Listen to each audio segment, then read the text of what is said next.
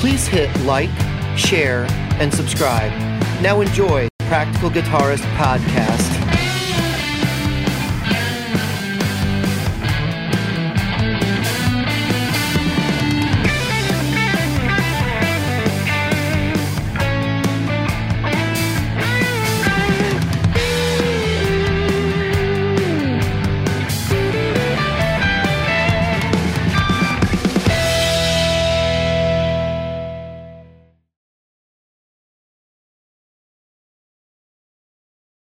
Good evening, Jim. Sorry, I had to say Good it twice because I was I have to do everything manually tonight. I moved everything over to a new profile. I recreated all our scenes and stuff, but what I didn't do is move over the Stream Deck stuff. So that's got to be done next. Oh, okay. And then next episode, I'll have all this wonderful automation. I'll be able to press buttons, and it'll just be this fantastic process for us to get an episode out instead of whatever the hell it is I'm doing tonight. And I say I'm going to do this next episode, but who knows what my time's going to look like between now and then. Let me get the uh, the proper uh, uh, code lit up here too, which that's a whole other. I got to remember how to do this because I haven't been doing it manually in a while. Yeah, it's the one. Yeah, that one. That, That one? I don't know. I don't even know anymore. All right. I'm gonna be doing a lot of expanding folders, no BS tonight. I'll know. I'll know when I watch it back. I'll go. I'll. I'll Yeah. go. Oh, is it to my right or my left? Yeah, it's so, and actually, oddly enough, I have a gap on uh, the side of your camera, but it looks okay because there's a map of, uh, Westeros over there. Westeros. Yeah. Yeah, I- and and with the new with the new season coming, um, the new series coming, I'm looking forward to some more Westeros. I wonder if I And can. of course, my my Kiss banner, which fell off one of its one of its uh, tacks, fell down, so I got to tack that back yeah, up. we'll we'll fix that by Um, that. We'll fix that. me- Your camera size by next episode. I just uh when I, I hacked that together just a second ago, I was like, "What the hell?" And now I'm I looking was- at it now. I'm like, "What the hell? Wait a minute." I always feel naked when there's a guitar and it's not. I mean, it's right. It, it's literally right here. yeah. Know, in in reach. Oh, I'm glad you guys can't Hold see on. my floor. I literally have piles of cables and stuff around me in all directions right now because we've been doing some cleaning and uh, it's just a goddamn disaster. So, I, I since last episode, because it's been three weeks, I think, um, yeah. I've So- had I've I've done a lot of shit. so, some shit's changed. Yeah, for, for both of us, actually. Um, Yeah. I don't think we'd even selected a mix engineer at that point. Uh, No, you so had- that's You were you were still deciding at that point. It's going to be a big part of the next uh, the next like 20 minutes or something. So actually one of the cool things is I got this to play with. Which this is Oh, a yeah, yeah. GE 300 Lite, and um I was asked by someone to create patches for it because they couldn't get it to sound good. And I'm here to report that I can actually get it to sound decent. However, however, uh, Jim, you know this from commentary via Discord. Uh, this Yes. goddamn pedal, what the hell? I mean, okay, so the models that are in it, like some of them are like obvious, like right, you'd think, oh, deluxe reverb, that's naturally going to be in there, Right. But there's a lot of shit that should be in there that isn't. Like for example, a tweed, any tweed. Who- like any tweed. It doesn't matter. I, I can't. I mean, I think there probably is something in there, but no tweed deluxe. And I don't recall seeing a Bassman. and and the labels of the models are hilarious. Like, okay, so you got Plex 100. I wonder what that is. And then you go up when there's the Golden Boy 100. The fuck is this? And and I I played it and I go, is that is that? And I consult the manual and it's a it's a Friedman small box. I'm like, what the hell does that have to do with Golden Boy? Like right, what? for, for can I can I say something? Uh, And maybe you know what? I'm I'm an old man yelling at clouds here. I if I buy that thing, I think the newest thing I'd have in there is maybe a Soldano of some kind, because Friedmans are trying to do what? They're trying to be old Marshalls. Well, there are know- Soldanos in here, right? No, no, and I understand that, right? Like if you're gonna put a and put in a modern one, right? Like the like the BE 100, which is what should be in here but isn't. Um, Yeah, I- don't need a Golden Boy because I've already got a Plexi, or I've already Well, got you know a JMP, or I've already got. you know- admittedly, those are modified plexis. The the Golden Boy is pretty different. Or the uh, not the Golden Boy, goddamn small box is very Yes. different from a plexi in the way that its like frequency contour is set up, and it's definitely a more modern sounding plexi. Um, but it's you know it's got the same DNA, and and you can Yeah. probably dial a plexi to sound I was going to like say it. I should be able to dial it in. cab models in ca- cab models in this pure trash. Um, they're well, just they're just but you have you have decent model. I mean, uh, well, IRs, so- even compared to the, the HX Stomp, they're just trash, and I hate Yeah. the Helix models. So that's just saying something. Um, they they're all like so you get stereo mic choices on everyone, but it, but they all sound like they're out of phase or like they're and then the mic choices are like super weird. Um, Yep. So I there's like so it seems like there was like a a uh there's a 160 in there, but no Royer 121, which is weird. what? Yeah, that is weird. Um, and there's a lot of shit like just like little like why the hell is this missing? For example, no Univibe. There's no less than four fucking phasers, but there's no Univibe. I'm I'm writing notes. Four phasers, no Univibe. um, Telling delays and reverbs. I mean, they're okay. They're passable. You could gig with this thing. I, I could take this out right now with the one patch I have dialed in on it and get through a gig if I had to. Um, would I? Not with the HX Stomp sitting back there. Actually, it's not back there right now. It's in my uh, gig bag. But um, no, I I wouldn't. but but but you know, again, it's one of those situations where this is a this is a loner piece of gear. I wouldn't gig with it anyway. But um, Yeah. it is not what people said it was. People said, "Oh, this is the Helix killer, and it's cheap." First off, it's 450 bucks. Yeah. Um, just buy an HX Stomp. Second off, you can't even affect the signal chain like dragging and dropping stuff in different patterns or arrangements in the same way. Um, now the one thing that people did get all up in arms about this is a this is a Kemper killer. D- Jim, it's got tone capture technology.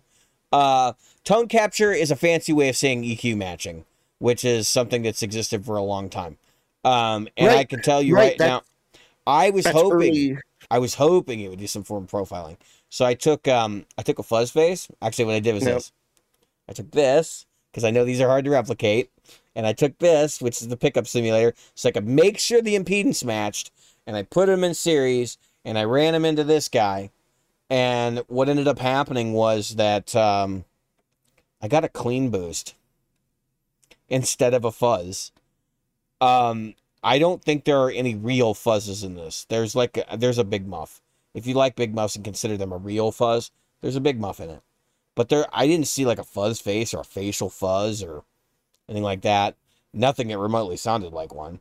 So I was like, oh well, if I could profile one, that'd be cool for this guy to get, you know. And I ran it through there, and it was like, here's a clean boost, and I went, oh, so it's EQ matching, and it's doing a sweep of frequencies to figure out what the EQ is at different volume levels. But basically, what it's doing is trying to match that up with an existing model inside the unit. And because the fuzz face, until you get about three quarter of the volume knob up, is clean. Um, actually, probably even more than that, probably eighty percent of the way up. It's clean. It gave me a clean boost. I was like, what the hell? okay, let's just forget that last twenty percent. You know where everybody lives. Um, okay. So anyway, it, it it does not do what the Kemper does. Um, just putting that out there. Um, even the so even the videos for it say that like it's basically an EQ match, um, which is okay. But I have seen videos from end users saying it does what the what the Kemper does. No, no, it doesn't. I've owned a Kemper. This is a joke compared to the Kemper. I just flat out a joke. Um, if you buy this thinking you've got a Kemper, you're you need to just sell your weed because you, you're smoking too much of it. Um, this is uh, but it is a solid piece of gear, I guess. If you can get it for under 400 bucks, like maybe you can con your Sweetwater rep or your uh, Guitar Center rep into getting you one for like 300. I don't think I don't think Sweetwater sells more. You can call Guitar Center. I'm sure you can get a deal. I'm sure you can get this guy for like 300 bucks, and then it's probably feasible. But uh, I wouldn't pay a penny over 300 for it. Um, yeah. that said, it's heavy. It's well built. Switches feel solid. They light Yep. up. Um, there's physical knobs. There's five physical knobs on the unit, so they basically give you one part of the parameters. I don't like the interface. It's it's okay, but it's kind of clunky. The only difference between this and like an interface from a Boss unit from a couple of years ago. Uh, well, I guess bo- like the GT 100, right? The one they had the like three rows and then you would paginate between them, like that kind of interface. That's basically what it is, but it's in color. As I mean, oh whoop dee, you know. Uh, I people, I mean, I, I maybe I'm overestimating the value of color in designing a user interface, but in this particular instance, it really doesn't do much. Um, the tone match, the one interesting thing about it does do is you can actually run a guitar through it, and it'll actually match the guitar it basically takes some of the EQ characteristics that the guitar is putting out into the unit and then puts it onto your other guitar. So if you have a Telecaster and you flopped it on your Les Paul, it's not going to make your Telecaster sound like a Les Paul or vice versa. What it's going to do is give you some amalgamation of the in between, which is cool. It's interesting. Um, it might be one of those textural things that people like, but I don't really see the point in buying this because I believe they offer that in a smaller pedal now. Um, the uh, guitar IR modeler thingy I don't I don't remember what it's called, but I think Mooer actually put that into a smaller unit. So that would be a cool box stone because I think there might be some usefulness there for certain folks. Um, so, uh, Jim, what do you got going on? What's new for you? Well, you know, I um, we had a gig. I I had to can- we had to cancel our first gig. Uh, that was a little bit disconcerting. Um, so talk a little bit about that later. Why one would do that? Yeah, yeah, because it's um, later part of the show. I I traveled to New York, got to uh, do some fun stuff. Um, you, yeah, you went to the you went to the Enterprise. Yeah, I went to the bridge, uh, and uh, I was in engineering and went up the uh, uh, the fallopian tube. I mean the um, you know what I'm talking about. The uh, what do you call the it? Jefferies tube. The, tube. Tube, tube. which also um, sounds like a sex anatomy thing. And so many, so many funny things. I, I, mean, I've known and loved trivia about Star Trek for years and years and years. And I know I'm going off of a guitar tangent here for a second, but having walked through, um, this is my second time through the uh, with a private tour. We we had a private tour because we're family, and uh, went through and it. And this is my second time as a private tour, but the um, the guy showing us the stuff uh, really went deep and talked about some of the funny things that they would do to uh, spoof the the people who were like you know watching. And only people who really watch really close would get a lot of the jokes. And like they, they were talking about like the Jefferies tube is a tube to nowhere and yeah. all those things were tubes to nowhere and it was so funny because they would like have these sparks flying down they had to stay up there with their feet hanging out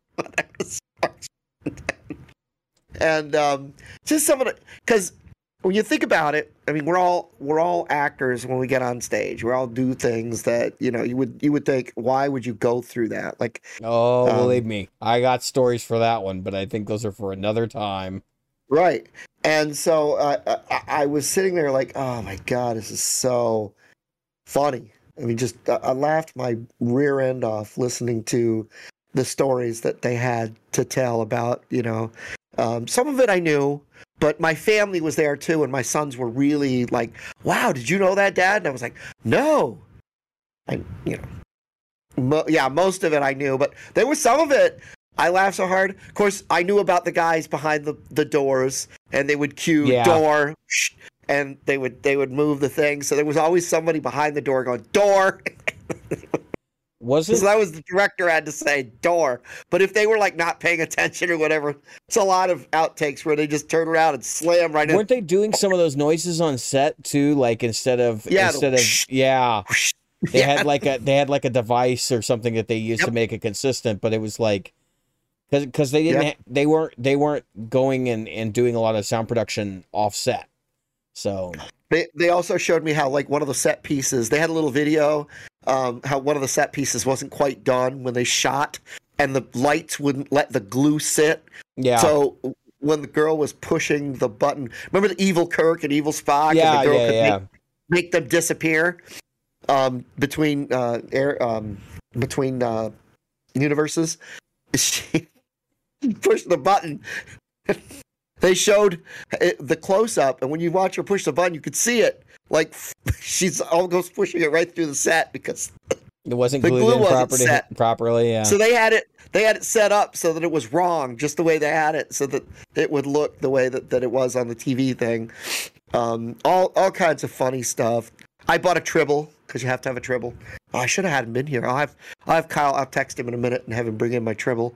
Um, and uh, I bought um, you know one of the books and some other stuff and and uh, just a lot of fun.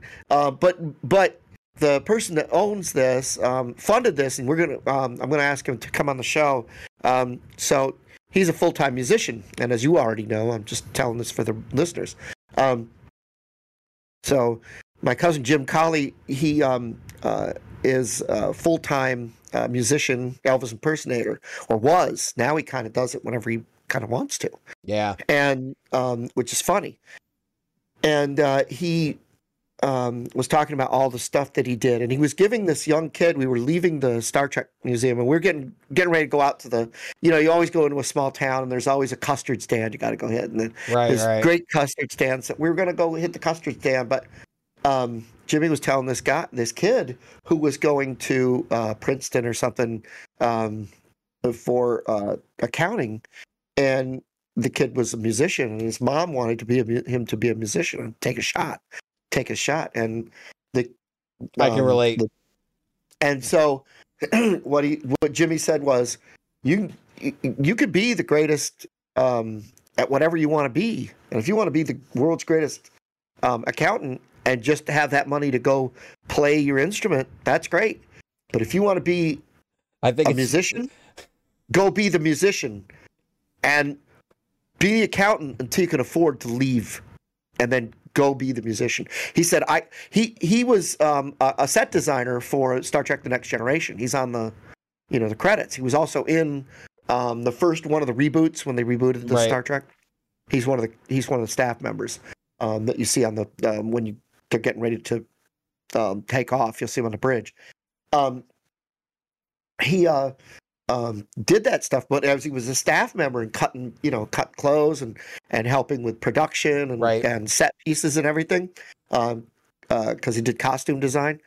Um, the uh, um, the, the folks or the he said this isn't my passion. He realized he he could grow old doing that, or he could find his real passion, and so he walked away from it and went to Nashville and just did it. And and you know, the future be damned, he was going to do it. Now, of course, he was young and he didn't have children, and you know, we got a lot of things that we could we could juggle there. And that's what he said. He said, "You're still young. You don't have kids. You don't have these these responsibilities. When you can take the shot, take the shot. You will always regret not taking the shot." And that was, I, I and I really kind of want to have him give that speech because he's he's so much better at me than I am. I I suck at it, but I mean, I could give that speech if you want, because Yeah, uh, yeah. I can tell you I regret the shit out of mine.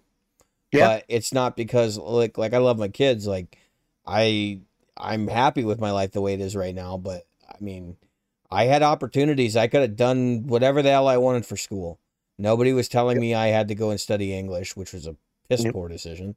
Um, I had an aptitude for it, right? And then I ended up doing what? Yeah. I, I'm an IT guy by trade now, but it's um, it's one of those situations where I could have just said, "Hell with it." I was already taking music classes. I could have switched my my major. I could have gone right down the program. I had I had people within the program I was taking like who were like actively trying to get me to do it. And then I had a friend who was like he was in music school and he's like, "Dude, he's like you're already better than half the people here. Like you should just do it." And I was, you know, I was young and dumb. I was 18. I I didn't know any better and I I had a lot of self-doubt as far as my music's concerned. I still have a lot of self-doubt as far as my music's concerned, but now I just do it anyway. Um Yeah. As we'll talk about tonight, I, some things are starting to fall in place. I can't say a whole lot about those opportunities that are opening for me right now, but Yep. um, just because I don't know if they're going to pan out, and uh, it doesn't really make a whole lot of sense for me to do that.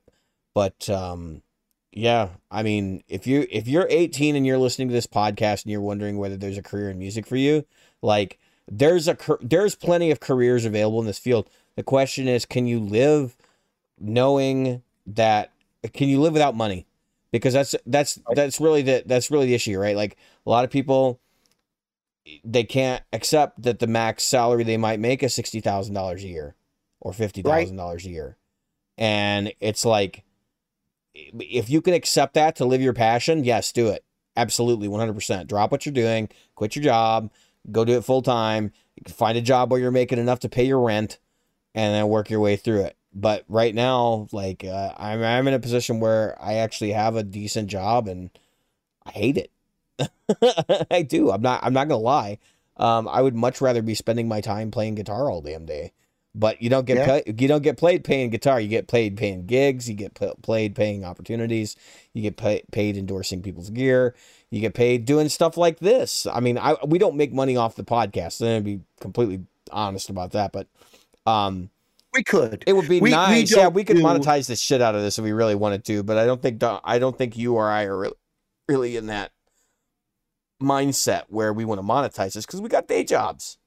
Yeah, and, and uh, I've got day jobs, and I have a music Mm-hmm. um, thing that I love doing. So this is this is more of a passion project. This is something that we do as a pair of talking heads. We do infotainment.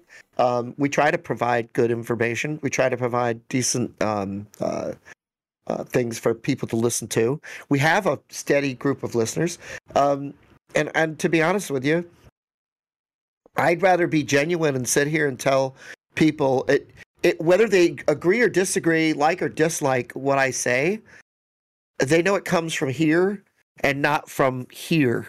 You know what I mean? Mhm. And there's never a doubt that it's coming from here because there's none of this. Yeah, See now it? they can blame you. They can't can't blame the cash. We get it. right, right. yeah, exactly. They can't blame the cash. This and the heart. That's where it yeah, comes from. unfortunately, the rest of it, folks, I, I just don't. you can't see my butt, but I'd point at my butt and say that's where most of my Yeah. information comes from. Yeah. But um, you know, uh, so um, that's our what's new. I think let's let's talk Yeah. about let's talk about analog mixing. You're gonna learn some stuff, Jim, because you're gonna learn. Yeah, not you're not, not that you're gonna learn anything. You lived through the time period where that was the way that people did things, but. I think what you're going to learn is like the difference between the way that people perceive digital and people perceive analog. So we were um I have a t- I have a band name. I can announce it. Uh, if you steal it, I'll find you and I'll sue the crap out of you. Um, not, I'm not gonna sue you, but we might eventually. We might have to. Uh, don't make me Gibson, please. Um, wink, wink. Yeah.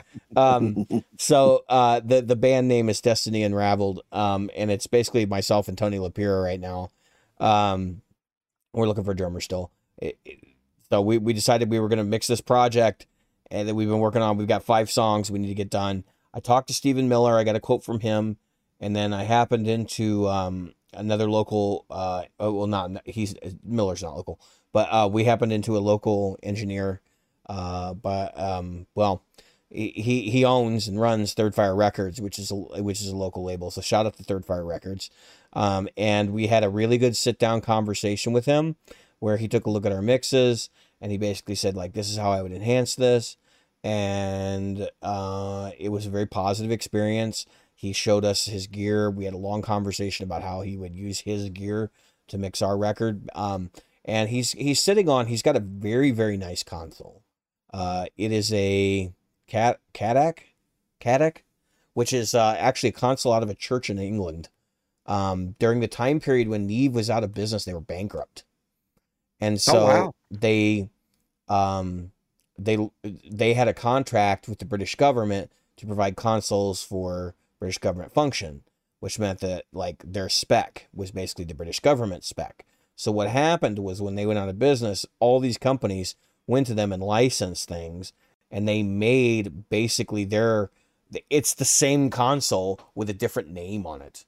So we he's got a Neve essentially, um, and, in his studio, and so he's like, we're gonna take all your tracks and put them in the box, so in the in the PC, and we're gonna mix as much as we can there, and then he's like, then we're gonna drive that out to the board, and he's like, we're gonna play the songs and we're gonna mix them in real time analog, which is that we're gonna use flying faders. Everybody's gonna have their hands on the faders and doing their own thing. Right, right. And Yeah. so this has actually resulted in a couple of situations where literally I'm at one end of the console, Uh, John Velez, who's the engineer producer, is in the middle, and then Mhm.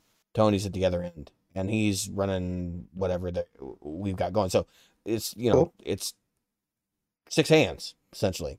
Um, so uh, the experience working with with uh, John has been insightful. Um, he's he's got a plethora of uh, knowledge with regards to how to best get sounds out of that console, how to you know, and he's got uh, all this modified warm audio gear and um, stuff to give us basically the sounds that you would get in a in a traditional studio. He um he studied under Daniel Lanois, who you might recognize as a producer's name. He's he's worked with Peter Gabriel among others, um, and um, has been you know part of various production teams over the years. Um, I believe he's been nominated for Grammy, which that's like that's a whole other like achievement. Wow. And uh, he's just a local dude.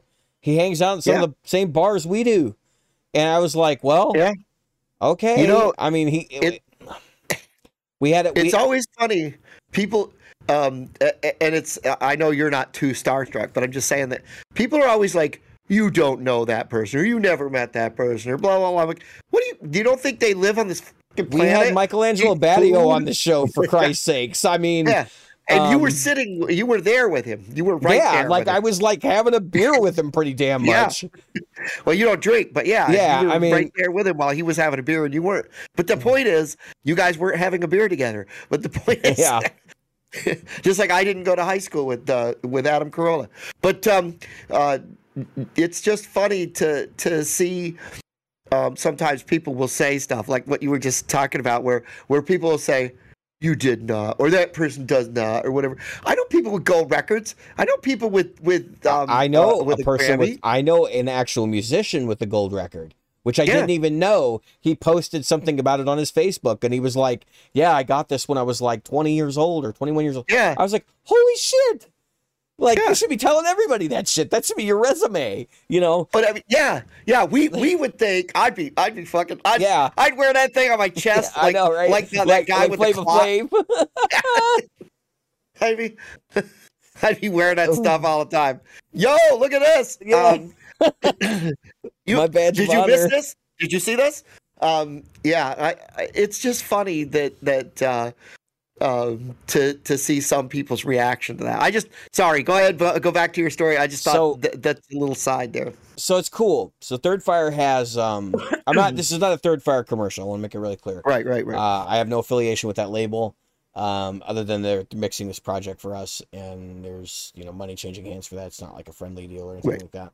Um, so other than to say that John's great, and uh, he was telling us some of the stuff that goes on with with them and their label, and like, so his whole thing is, um, he's got artist representation that's international. So he's trying to build a bridge between the United States and foreign countries for people to be able to get their music out and also maybe to have playing opportunities that they wouldn't normally have. Um, and Yeah. this has been something that actually has touched our community a little bit because I know a few people that have actually been outside the United States borders playing music Yeah. for them. Um, right. and that's really really cool. Uh, he actually, and this is kind of the crazy thing, right? So like, um, he's in a suburb of Chicago, like eh, far far west suburb, but but suburb of Chicago, and his stock and trade, like he's got several big country musicians that like are you know reasonably well known in certain circles apparently that Yeah. are on his label and it's and i've Yeah. met at least one of them and i i you know he's a nice guy and um i you know so part of this conversation is predicated on the fact that i may be doing some recording work there in addition. Um Right. and i'm not i don't think that's like that's not a big secret. I say that maybe because there may not be a project for available for me. Um but i'm you know like i've been asked some questions about like what things i can do and it's like well what do you want me to do? You know? Um so anyway when that when that stuff starts getting like more solidified and that kind of thing it'll probably start creeping into the show content. But basically what i wanted to talk about was the analog mixing process because um in in doing this like i just thought oh well yeah that's the sound. Like that's cool. Like let's do that. And um i i went to school for for recording science stuff. Like I did like three years of, or not three years, but uh, three semesters of classes for it, and um, it's helped me immensely as a musician because I understand things that I probably shouldn't, uh, especially with like regard to frequency content and that kind of stuff, um, and compression and you know the things that like people are like, oh, I can hear that, but I don't necessarily know how to do that. Um, I understand that stuff. in fact, I, I have to teach it at work now, which is kind of wild. Uh, I have somehow trans, you know, like got, gotten to the point where I teach. Um, so anyway, long story short, uh, we're walking through this process, and uh, actually, he said my mixes were really good. Um, I gave him basically dry tracks as close as I could get to dry. Uh, he got he didn't get uh, he got amped guitar tracks from me, and he's been using them because he says the guitar sounds are great. So we're not screwing around with this. Of course, I'm sitting there going, "Yeah, they're great. Yeah, sure. you know, wink, wink, wink." Um, so anyway, and then of course, then you know, then I got people handing me gear to go and make make uh, patches for too. So it's like, okay, maybe I maybe I'm onto something. I don't know. Um, but um, I'm in a situation here where this guy's like, uh, he's like, your tracks are good or whatever, and like we're just gonna try to emulate some of that, and then we're gonna add on some some extra stuff. Uh, he didn't want my tracks like raw. He was gonna use his gear to replace like the compressors and stuff I'd used. So we basically went through. Um, the first mix took about four hours. Okay, that's the in the box mix, and then we spent an hour uh, automating the faders. Well, not automating. There's no automation. I say automation, but what automation means is we practiced it. okay, got the idea down, and then we mixed with our ears while we were doing it. Um, the uh, the first like test mix. So basically, what we did, what the process is, um, we do like four pa- four fader passes, and then he comps them all together. Okay, so um, that means if we miss a solo thing or whatever, he can go back and he can grab a better take of that. And right. uh, so the cool thing is like people may not realize this when you're when you're recording and um, especially like if you have a guitar solo. A lot of times you think the solo is just a static flat thing that like it gets compressed or whatever. The guitar itself is already compressed, and so um, actually one of the things that the mix engineer will typically do is go in and if it's in the box, like if it's in a PC, they'll go in and they'll actually draw lines um, for where the volumes should increase and stuff, or they'll use a fader if they have like a fader port or something like that, and they'll yep. sit there and do it mechanically so that um, your solo has like dynamics back in it. Because right. even with like if you just store guitar, there's no dynamic to it, and it sounds kind of dead and flat. So that's one of the things they do to spice it up. Um, so that was my job was to sit there. Literally, I'd sit there for like two minutes on my phone, and then the solo would start, and I would grab the fader, and I would I would actually like ride the fader for my solo because I played it. Like I right. should know what should be loud here. Um, yep. and uh, it resulted in some hilarious stuff. So the first take we did, uh, I was riding the fader way too hot, right? And so it was super loud. And then the second take we did, I kind of pulled it back some, and it was okay. And that was our test mix after the first uh, after the first session. So I sent that text mi- test mix to a couple people uh, to get feedback, but also just so people could be like, it sounds like shit on my speakers, right? And then I would put it through like I have like five or six different listening environments I was going through, and um, so we made some notes. We went back another time, and then uh, we spent about an hour doing another mix out and then exported that. And uh, this is where I thought, like, okay, we're good. Moved on to the next song. We got about through half the tracks, like just assembling the the project, and then we realized, oh shit! Somehow Cubase had, when I did my exports, had embedded tempo information in the tracks, which I didn't even know it was a thing. Like I'd seen a checkbox for it, so I knew you could do it, but I was like, huh, how did that get checked? And it's actually funny because when I opened the project back up, it was unchecked. So Cubase did it on its own. So fortunately, the second export was okay. So when we came back the next time, we worked on the song some more. We got a test mix out. Test mix sounds okay. We made a few tweaks on the the uh, I think it was the fourth session. We made a few tweaks, and then we actually had we had the sort of difficult conversation of the first song needs a few fixes, and it was like, well, how do we do this? Um, we tried surgery the first time, which was like you take the two waveforms, right? And you go in and you're like, okay, so this is where the chorus starts right here in this little dot. So let's drag the volume up like 2 dB just right there and that kind of stuff. Or using like very, very specific EQ to try to drop an instrument out of a track or something. And um, yeah, it it didn't yield the result we were looking for. And I could tell that John was like, Man, we've already mixed this song like three times. He's like, I don't really want to mix this again. And uh, he knew it was gonna because and and he basically said like, there's a problem because he's like, all that fader stuff we were doing. He's like, the console needs to be set up the exact same way for us to be able to fix these like two areas, or we got to do a complete fader pass the whole song. So I was like, well, let's do another fader pass. I don't. I, I mean, it's like in my mind. I'm like, set it up. It's gonna take us an hour, but set it up. Let's do it. And um, I think he was just like, let's live with the mix for a couple days and we'll see. And we came back, and of course Tony was like, no, we need to fix it. And I and I agree with him. Um, so we actually ended up remixing the project yesterday. Going through, we spent about two hours remixing it. Um, doing a lot of in the box stuff, and then going back again and doing another fader pass. We did two of them, and then we actually punched in a couple times because, uh, well, so Pro Tools is a piece of shit. If you've never heard me say that on this show, Pro Tools is awful. Um, he's got a he's got a very very nice Mac, uh, with a lot of hardware. And take that as for somebody that's an IT engineer, like the right stuff under the hood, and it's crashing Pro Tools even though he's only hit 20% CPU usage because Pro Tools just sucks. Um, it is written well. It's a it's a mo- it's a monstrosity of an application. He's got 12 cores or 8 cores, I don't remember which, and they're they're all hitting like between 15 and 18%. The whole thing is at 20% and it's still crashing and we're sitting there going, "Really?"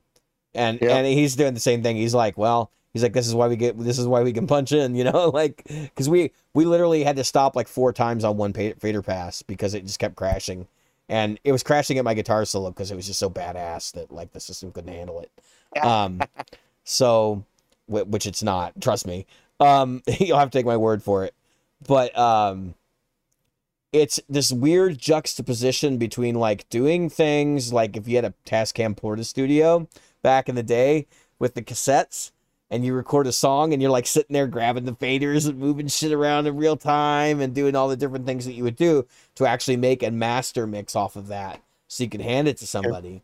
And it was like that, except with a much bigger console, much better sounding console. Um, right, right. And one of the things he said to me that just kind of like it kind of like blew my mind. We were sitting there talking, and he says, the uh, this is John, the en- engineer, and he looks at me. He says, "You know," he said, "I got to get a second PC so I can print." And I'm like, "What are you talking about?" He's like, "Well, he's like, when we print the mixes, he's like, we, you know, we run them through the, through the thing. He's like, if I had a second PC and that was all it was doing was like a stereo track where we're printing mixes, he's like, it wouldn't crash all the time." And yeah. I'm like, "Oh yeah." hell yeah. Like that's a great idea. Because he's like it really doesn't start happening until we've got plugins going and we're recording back onto that same the same project file. And i was and he's he actually kind of let me know. I was like i yeah, may, may have been doing that before. Um and there's a Tascam recorder there and he's like i used to i used to print to that. And then he's like then i would go in there. But he's got a he's got an interesting setup it's the kind of it's the kind of home studios. It's not. I don't want to say it's home studios. I mean, it's a professional level studio. Um, it's got he's got like a clock, right? The uh, an actual digital clock for setting the um, uh, the sample rate across all his devices, and so like when somebody sends him a 48k file, he's got to get on the floor and adjust to 48k. I so like doing that whole thing where he's printing to the Tascam is kind of a pain in the ass because he's taking whatever bit rate from one place and replacing it with a bit rate from another. And then when he exports that file from there and puts it back on his machine, then he's going to do the bit rate again. And it's just yep. like, okay, I get you. Like, I, I understand exactly what you're dealing with. It's kind of a, it is a pain in the ass. Um, yep. So he's wanting to do it like a separate PC so he can just ma- email the files right from that machine. I'm like, yeah, it makes a hell of a lot of sense. But he's got, he actually does have an analog tape machine. I think it's a 24 track, um, which probably means it's like a TAC or something like that. Um, I guess it could be a Studer. I don't know. He might have a Studer. Um, mm. but he was saying like nobody does tape anymore. He said I actually used it up until about 2018. It's like people were like still bringing like bringing projects and wanted to do tape and stuff. And he's like, it was around 2018 where he stopped. And he said, uh, we do. He's like, we can print mixes to it. And I was like, no, nah, no, I don't think we want to spend that, that kind of money on a song. Like, because Yeah. I know that one song would be like 400 bucks. I mean, it's Yeah. it's an involved process. But um, plus, then you've got your master is literally a physical tape, which makes it that much worse. You almost have to bounce the tape and then bounce the tape back to the uh to Yep. the DAW and like hope for the best. But um, so we're moving along. We got two of the five songs done. I think um, we were in, we've been going through test mixes today, and uh, it seems like we're making positive progress. So I can't complain too much. But um, I'm glad to see that like we're moving forward, and I'm glad to like have the experience of doing this analog. I will tell you, um, there are benefits to this. I've I've sat here and talked about cons, like going back and redoing things over and over. Um, oh, they're saying we have no audio. No one can hear. Really? Um, I have my audio muted on the stream itself, but uh, we should be able to. You guys should be able to hear us. Weird. Let me uh see what's up here.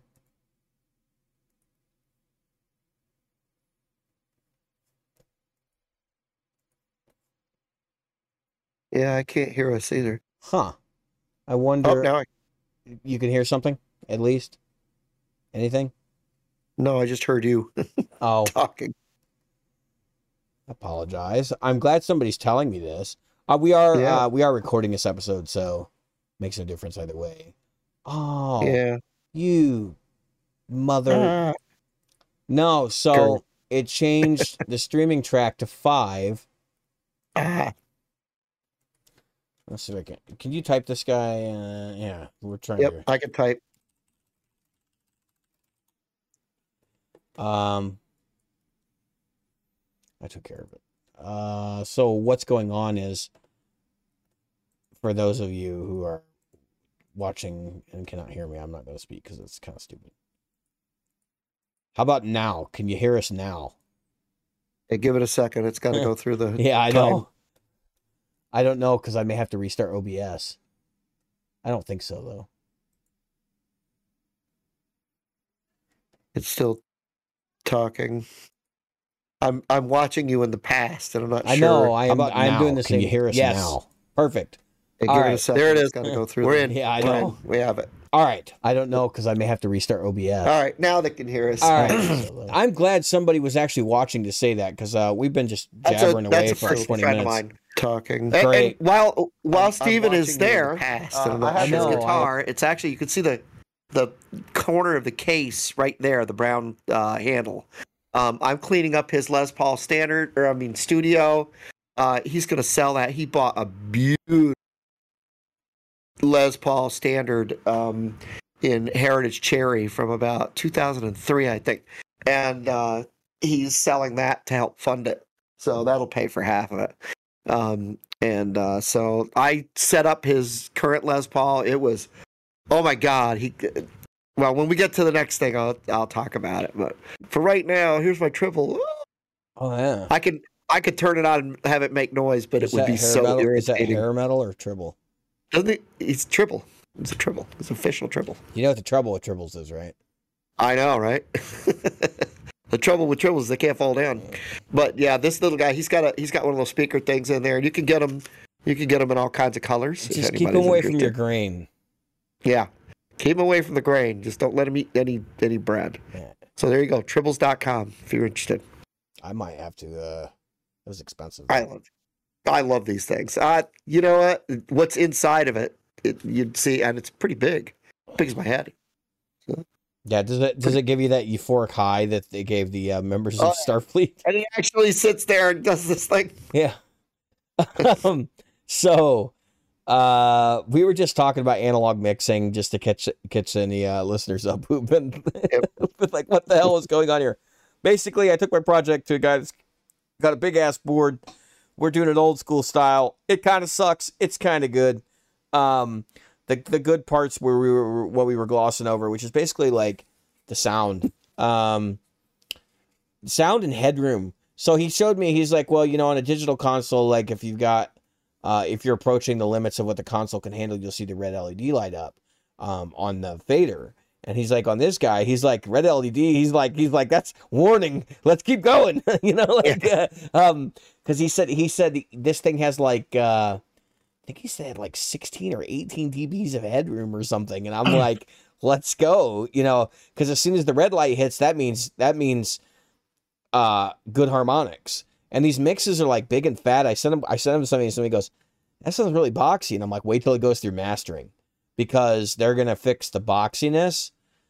But the boxiness is the that big fat sound you heard on all those records from the 70s and the 80s that were still done this way. Um, and you still hear it like on modern stuff too. But um, I think like I think that a lot, even a lot of modern analog gear still has a tendency to have like lower headrooms and stuff, um, mm-hmm. because they just don't make them the same way. Like they don't engi- over engineer them. They're not designed for abuse, not the same right. way that they used to be. Um, because like though, you know, think about it. Most of your Neve consoles are in service. They're built in the '60s. You know, like um, maybe maybe the '70s in some cases. I was watching this thing on East West Studios the other day, and I'm like looking at their their consoles they have in there, and the Fairchilds and all that. Like those Fairchild compressors were built in like the late 50s, and they're still in service. I know. Which is just insane. Um, and they're too. They're, mm-hmm. I think that if you want to buy one, I think at an auction they're like north of a hundred thousand dollars now. Um, they're extremely rare and and really difficult to maintain, and they weigh well, you know, hundreds of pounds. I mean, they're ridiculously heavy. They don't weigh hundreds. You know, they're about hundred pounds. And so much can be said about. I don't care if you're talking about washing machines, cars, or uh, Neve consoles. Um, uh, when you look at the simplistic um, nature of moving parts um, from the old days to now, and you think about the over engineering, not in a good way, um, of things, uh, you really get a sense of why something can last so long that's been mm-hmm. aged out. You know, we talk about it with guitars. I mean, everybody talks about how great, you know, oh, if you got an old guitar with the old pickups, they sound so much better. And I'm I'm not one to sit here and say I love an older pickup versus a newer pickup. To be honest with you, I love the pickup that sounds better to my ears at the moment. But um, that said, the the fact is that there is a there is both a mechanical, a chemical, um, right down to the molecules of what is different um, about these guitars. Uh, whether it's the wood, we've talked about the wood being different. We've talked about the metal being different. We've talked about the wax potting being different. We've talked about the um, the the the working condition being different. The way you count a wire is different. All that stuff. It, it, they literally were building those things on a sewing machine. I yeah. mean, it was just an upside down sewing machine, folks. If you've never wound a pickup, it's a sewing machine. Yeah. That with a counter, and you count the the spins. And if the person was sitting there going, nodding off because they, they, had too much to drink might, the night before and like it was out partying, you know. Or if they boo boo, I don't know if you've ever done this. You get like a thing and you start pulling a thread. The next thing you know, you're pulling thread, yeah. and now you got an underwound pickup. I mean, stuff happened.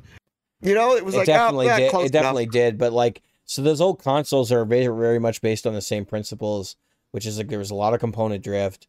There was a lot right. of um, it's not component drift. It's just like poorly chosen components, but also right. the fact that the the transformers are like were hand wound and hand designed, and I believe Neve was actually right. making their own transformers, which makes it that much yeah, more esoteric. Which makes it that much more esoteric. Um, but so and if you've ever wound a transformer, it's wire around a around a bobbin. I mean, it's it's basically oh, the wow. same thing. Same thing. yeah. So what makes it interesting though from from this perspective is like when you hear guys like CLA, you know that is Chris Lord-Alge, uh, famous right. recording engineer to, of today. Um, yep. He talks about I think he's got an API console, but I could be wrong on that. Mm-hmm. Um, it might be an SSL. Uh, actually, I think it is an SSL. Um, and he talks about like how some of his channels on his SSL actually sound better than others because right. you know they're all just an analog signal path, and he knows that like this one is the one I use for vocals because it right. has a very specific you know and and it might be a little one percent difference, but when you're in a studio working on projects um, that are you know multi million dollar projects, you're going to use every ounce of that 1% to, to push that project forward. So um, Right. it's just an interesting concept. It applies to all musicians uh, as well as guitar players. So I thought it was very interesting to share some of that experience with with folks. If you ever get the chance to mix a record analog, you might want to try it. It just depends on where you're at. It depends on what kind of deal you can get for for your for the guy's services too. Um, obviously, we've got you know we're paying, um, so we're balancing all that with part of this process. But um, it's definitely you know was the right path I think for this record. But um, just because we're you know we're in, in this specific genre of music that relied on this technology to make that stuff happen to begin with. So it was kind of like it was kind of refreshing to walk into a place where we like, you mean we can we can actually do the same thing? And yeah, you can. So that's what we're doing. Anyway, I'm gonna switch over to the next topic. This is kind of Jim's topic. He's gonna take lead on this one, um, because I need to take a minute and breathe. Um, so Jim, take it away. Yeah, so um, I, this came to me because uh, Benatar um, and Neil Giraldo were live in um, up in Albany, New York, uh, the week I was up there, and um, I I found it interesting because Giraldo is usually known for his use of um, uh, what's the what's the darn guitar brand that uh, um, had the Bich and uh, BC Rich Yeah, BC Rich. and um and Fender and that type of thing. And so it it um made me laugh because he played Les Pauls with the exception of one song.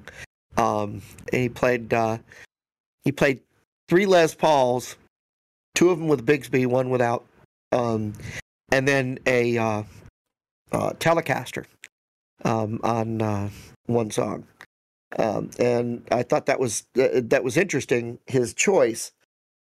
But the reason that I I'm talking about this is that you know a lot of people will tell me they'll say you know oh you got you've got this many Les Pauls you've got this many sometimes it's because I want a backup of the same one. I want a, I want a same guitar with the same sound so that if one breaks a string I switch out to the guitar. I don't have to worry about oh this is going to be a completely different sound feel and everything else. Right. but other times it's because um, I am experiencing where I want a different sound. I want to stand out differently in a, in song A or B, and so one would say, well, then you'd want to switch to a Tele or you'd want to switch to a Strat. Sometimes it's really just about switching the tonal qualities a little bit and getting into another space.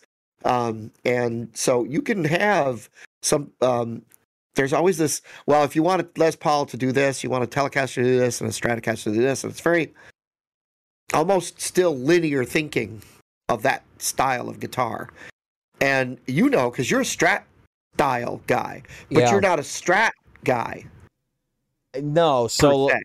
So like it's funny because as I get older, I am actually gravitating more towards vintage strats, which is Mhm. kind of bizarre, but like right yeah it's just because I think number one, I think as I've gotten to be a better player, I find that the things that the strat does are more palatable to me.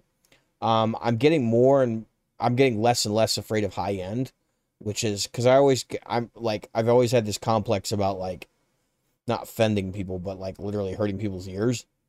And I'm now to the point where it's like, no, this is rock and roll. Like it's not supposed to be polite. You know, like it's supposed to be kind of ugly and um in, in your face yeah, and the, and the other thing is like even when I do have I'm on that bridge pickup, which I actually really like on the Strat, I don't mind it sounding like razor blades. That's what that guitar is Yep. supposed to sound like, and if the audience doesn't like it, they're gonna put in some hearing plugs. Um, and I do intend at our shows to have you know some sort of hearing protection available to the audience if they like it. So, because because I listen, I have gone to enough shows and damaged my hearing enough that like I don't want other people to go through that same shit. But I'm also not going to be the guy that's going to turn down to to nothing and uh, try to make it work. It's going to sound like it should. Um, it's Right. not my fault the clubs are getting smaller and smaller and the playing opportunities are getting shittier and shittier. Um, you know, if anything, I would uh, I have some we, we we've shared them on the show before. I have some very radical ideas about how we should be doing live gigs to make that more of a better experience for people. But um, so with regard to the same guitar thing though, like um, so you're are you talking about like because because when you said this topic to me, like part of my thought process was even if I have a strat, right? Like one day it sounds one way to me, and one day it sounds another another way without Yep. changing anything. And that's that. Yep. and that's purely my ears, right? Like the physicality of my ears. Yep. Um, but I but I also understand the equipment swap. right on- that's the that's the other side of it i was going to get at so there's also I, and i was watching um uh derek trucks um playing his his sg and getting very different sounds depending on what he was doing and it's just and that's the other side of it you can you can get a lot of versatility out of one guitar. Um, just by changing the way you're attacking it the way you're picking it the way you're um, set it up. I think there's I, and I know I've talked about this before, but there's this this group of people who think you've got to be on ten all the time or at some number, no, and you've got to be driving all the time, and and it's like no. Sometimes you can you can lighten up, you can push it forward, you can bring it back, you can um, you can play faster, you can play slower, you can do whatever it is you want. Um, get yourself, um, you know, uh, where you are listening to your guitar and listening listening to it as you're playing just like when you sing if you're not listening to your voice back you're not singing you're just doing this you know Mhm. I, um, uh, when i'm singing i'm always listening back and going am i in tune am i in am i yeah, you that's know, part of being like, part of being a singer versus being somebody who sings. Do you know what I mean? right Um, is is understanding that your voice is an instrument and treating it just like you would any other instrument. Yeah, and that's why, like, even um, and to use singing is to continue to use that analogy. I'll sing lightly, or I'll sing powerfully, or I'll sing. Uh, I'll hit with a more nasal tone, or I'll hit with a more chest bone tone, and um, you know, or I'll sing with a falsetto and hit the same exact sound with a full voice. And somebody else say, "Well, if you could do it with full voice, why would you do it with a falsetto?" And so on and so forth. Well, because it says something different to do that. Alert! Um, it, alert! I have a way Uh-oh. for our listeners to try the same thing at home with their guitars, and that is Yeah. change picks. I actually am going to lighter picks, and um, part of this is because I've been playing with heavy picks so long that, yeah, I know, Jim. I've been playing with heavy picks so long that, I mean, when I say heavy, like your guys are probably gonna be like, "What the hell?" Uh, like three millimeter, three and a half millimeter, four millimeter in some instances. Um, I was playing with super heavy picks because I was always trying to get this really like nasty attack. You know, I like wanted to beat on the guitar, and what I suddenly realized was, uh, it was affecting my ability to play rhythm, which that was a that was a huge chunk because the pick doesn't flex at all. Um, Yep. but the other thing was that um, with the guitar I'm playing right now, if I play with a heavier pick, I get a lot more buzz because it's hitting the string harder, and um, I can get that same level of. Uh, it's not like playing with a compressor. I can get that same level of dynamics with using a lighter pick. So I had two choices. You know, I could use a compressor and, or or I could you know go to a lighter. Actually, a compressor probably wouldn't work in this instance, but um, I could change my technique on the fretboard and like pick super light, or Yep. I could still continue to use the same ranges of motion, um, so it's not as big an adjustment, and go down to a lighter pick, which also allowed me to play better rhythm. And that seemed like a smarter choice for me. But like at the end of the day, if it's a tonal thing, yeah, changing your pick is actually going to make a big difference because not just for the reasons of tone. Obviously, we know that the pick changes the sound of the instrument probably more than changing your sets of strings. Um, actually, but the and it's and it isn't just where where the pick impacts the strings either. It's it's got to do with the material and all that. Um, it made a bigger impact for me to do this because I was getting more mechanical benefit. Um, so you know, that, and then of course, then that leads me to ch- making other changes, uh, to get sort of my sound back. Um, I, I, I don't look back on it actually. I, I've started using the lighter picks, and when I pick up a heavier now, when now I'm like, I'll use it, but I'm like, it's not really doing anything for me. I have to play lighter. Um, it feels kind of funky, and I can't. Uh, I don't know. I just I can't I can't get down the same way I was. So I should I should try that. I should go back to um, lighter picks for a while. I'm not talking about light pick No. like the damn no, don't. I mean, so these are Dunlop Flows 73 millimeters, and these are actually Yeah, probably two lights. But the I've got 'em 88, but the 88 millimeters, those Yep. are perfect. Um. So and that because and that's compared to I was using their either the one and a half or the two, so one and a half millimeter or two millimeters. Yeah, so I've got some Dunlop uh In what are fact, these I have one of the 70 bigger ones right here that I was using regularly. Let's say one and a half. You can tell I used to use these because I have a whole thing of them. Let's see, this is You're I are you still using Jazz Jazz three shape? Yep. Yeah, so we were talking about that too. Uh, the Jazz three. The reason like people love those things, um, at least in certain circles, is because they, since they're so small, they require an even. They they result in a more even string response, string to string, like when you're strumming, and so a lot of people like those for um, specific like acoustic guitar rhythm parts and stuff because they don't. You're not going to hit one string harder than another. Um, Right. I did not know that. That was something that like we were talking about yesterday at the studio actually because he was like, "Yeah, so we guys have have guys playing acoustic in here. I have jazz three threes that I hand them, and I'm like, use that instead because when I um so this is a this is what I was playing. This is a 96. yeah, Um and they're big but nowadays they feel like a dinner plate when I, uh, and so I have to I have to change the way I grab them. But they do have that flex, which I like.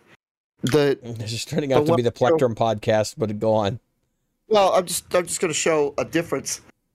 So somebody will ask me. This is what I typically carry uh, with me sometimes when I'm when I'm playing. So this is an Ernie Ball Prodigy, uh, very small. Pointed. Or I'll carry. Yep. Or I'll carry these prime tone, which are um, actually uh, what's his name signature. Petrucci.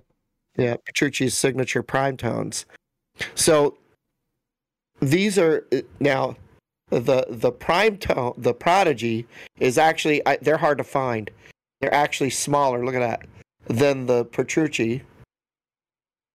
And what's funny is, just to put in perspective, guys, this is a typical Dunlop pick.